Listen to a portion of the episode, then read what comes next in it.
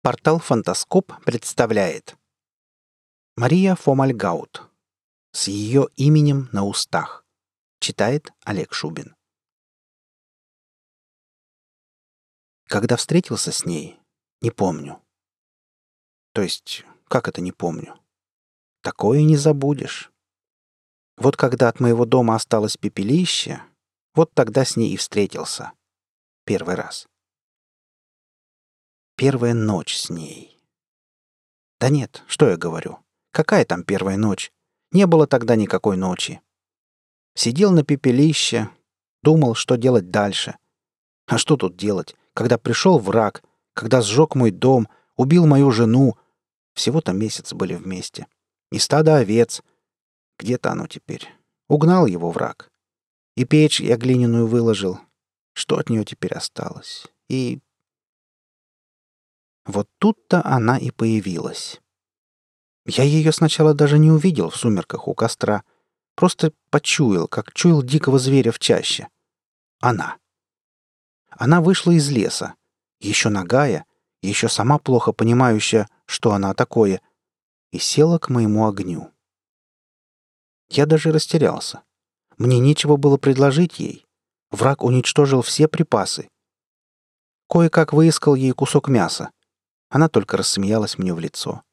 Сказала, что ей не нужно мясо. И еще сказала, что ей нужен каменный топор. С этого-то все и началось. Кое-как я сделал каменный топор, переделывал три раза. Получилось. Она велела мне взять каменный топор и пойти в дом врага. Я сделал, как она сказала. Я разбил врагу череп, я сжег его дом, я забрал свое стадо овец и стадо коз, которое было у врага. Я забрал шкуры в его хижине и глиняные кувшины и еще много чего. Она была довольна. Вот это польстило мне. Она была довольна мной. С этого, кажется, все и началось.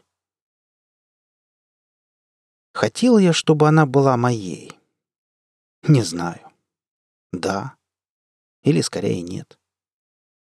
Она приходила ко мне, когда хотела, и уходила, когда ей хочется. Пробиралась в мои царские покои, в богатом доме, ложилась рядом, нашептывала что-то про дальние страны, про дальние странствия, про богатые земли, где золото течет рекой. Я бросал все дела, государственные дела, не терпящие проволочек. Я снаряжал войско я тратил горы и горы золота, чтобы одеть и обуть свою армию. Я побеждал. Ради нее. Я побеждал. Ради нее.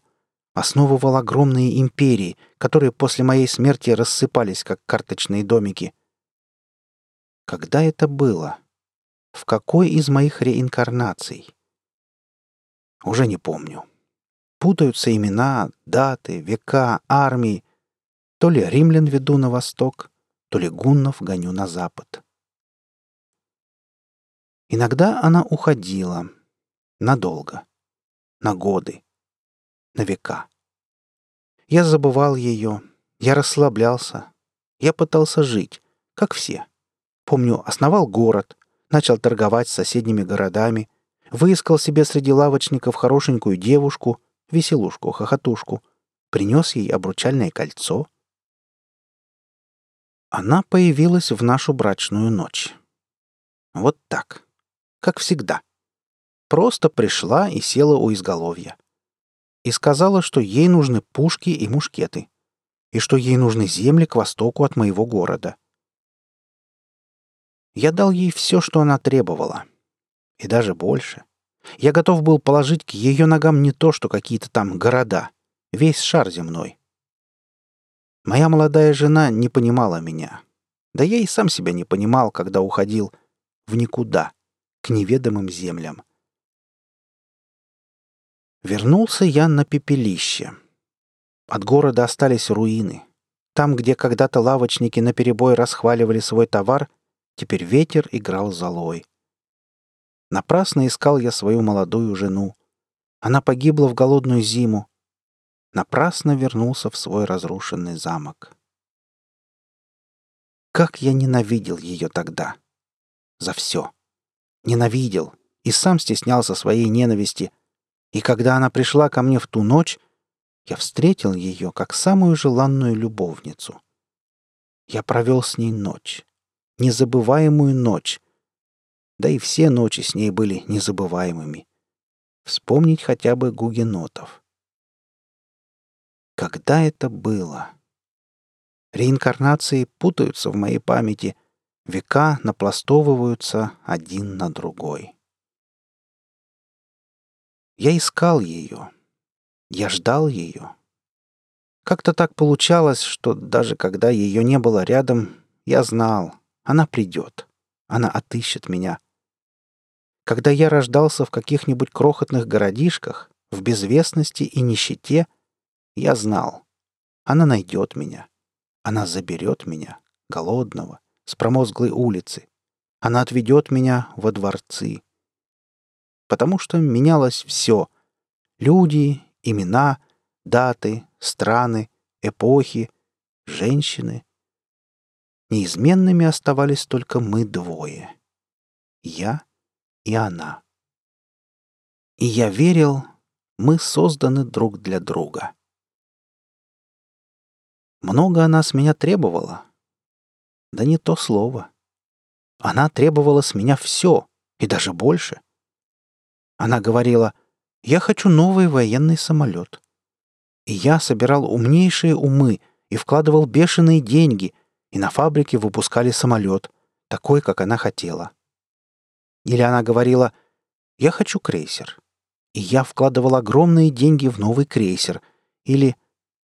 Ну да, Помню, как она показала мне какие-то проекты по расщеплению атома. Еще хлопала в ладоши, еще говорила, «Ты посмотри, какая прелесть! Я тоже хочу!» Я смотрел на атом, и мне становилось страшно. Мне не верилось, что можно создать такое. Такое. А нужно было создавать. Потому что она просила ни одного меня. И ни один я спешил положить к ее ногам новое оружие. Мне повезло. Мне чертовски повезло. Я успел первым. Я сделал бомбу, как она просила. Я подарил ей красочные цветы двух взрывов. Тебе, любимая. Она была довольна мной. То есть, что я говорю? Довольна. На какие-то несколько дней, ну, недель. А потом сказала, что хочет бомбу мощнее. Были у меня женщины. Так как вам сказать? Были, конечно. Все было. И жены, и семьи, и дети. Только все какое-то... будто бы не мое. И женщины у меня не задерживались, будто чувствовали, что сердце мое принадлежит не им. И дети были, будто бы не мои. Хорошо помню, что пара-тройка моих детей были похожи на нее. Вот что странно. Хотя, когда речь идет о ней, уже не может быть ничего странного. Она требовала от меня все больше. Раньше счет шел на тысячи золотых, потом на миллионы уе, потом на миллиарды. Она пожирала мой бюджет, как самая хищная и ненасытная любовница, она требовала строить ей богатые дворцы и бункеры, самолеты и ракеты, подводные лодки и космические корабли. «Милый, а ты посмотри, как развернулся интернет. Надо взять это на вооружение». Я отдавал ей все, и даже больше. И знал, что ей этого мало. А вот об этом она меня, кажется, не просила. Я сам догадался когда только-только расшифровали какие-то позывные близ Проксимы, только-только получили фотографии далекой планеты, живой, как наша Земля. Вот это я хорошо помню. Она меня ни о чем не просила. Я сам. Я назвал это «превентивный удар», а про себя назвал «подарок тебе, любимая». Космос к твоим ногам. Она была довольна. И когда в космосе рвались атомные всполохи, она была довольна. И когда горела Вселенная, Она была в восхищении. И когда земля... Сейчас уже никто и не помнит, что такое земля. И не только потому, что нечего помнить. И некому помнить. Зачем я пишу все это? Для кого? Все равно никто не прочитает. Некому читать. Может, кто найдет мою капсулу, летящую через черный космос, в каких-нибудь мирах, измерениях, прочтут, как я любил ее. Да, любил, как никого и никогда. Для нее умирал и воскресал, для нее не опускал флаги, для нее жертвовал всем — любимыми людьми, городами, империями, народами. А она... Она ушла. Ей больше нечего делать здесь. Я отдал ей все, до последней ракеты, до последнего боевого корабля. Только теперь понимаю, что все это бред собачий, что не созданы мы друг для друга, что таких, как я, у нее были миллионы на разных планетах, в разных галактиках, в разных вселенных. Да что я про нее знаю? Она была до меня и будет после меня. Всегда. И все-таки умираю с ее именем на устах. Умираю, обезвоженный, обескровленный, вдыхаю воздух, которого нет, с ее именем. Да, титулов у нее было много, а имя одно, на разных языках, разными буквами, иероглифами, рунами, знаками. Война. Вы слушали рассказ «С ее именем на устах». Автор Мария Фомальгаут. Читал Олег Шубин.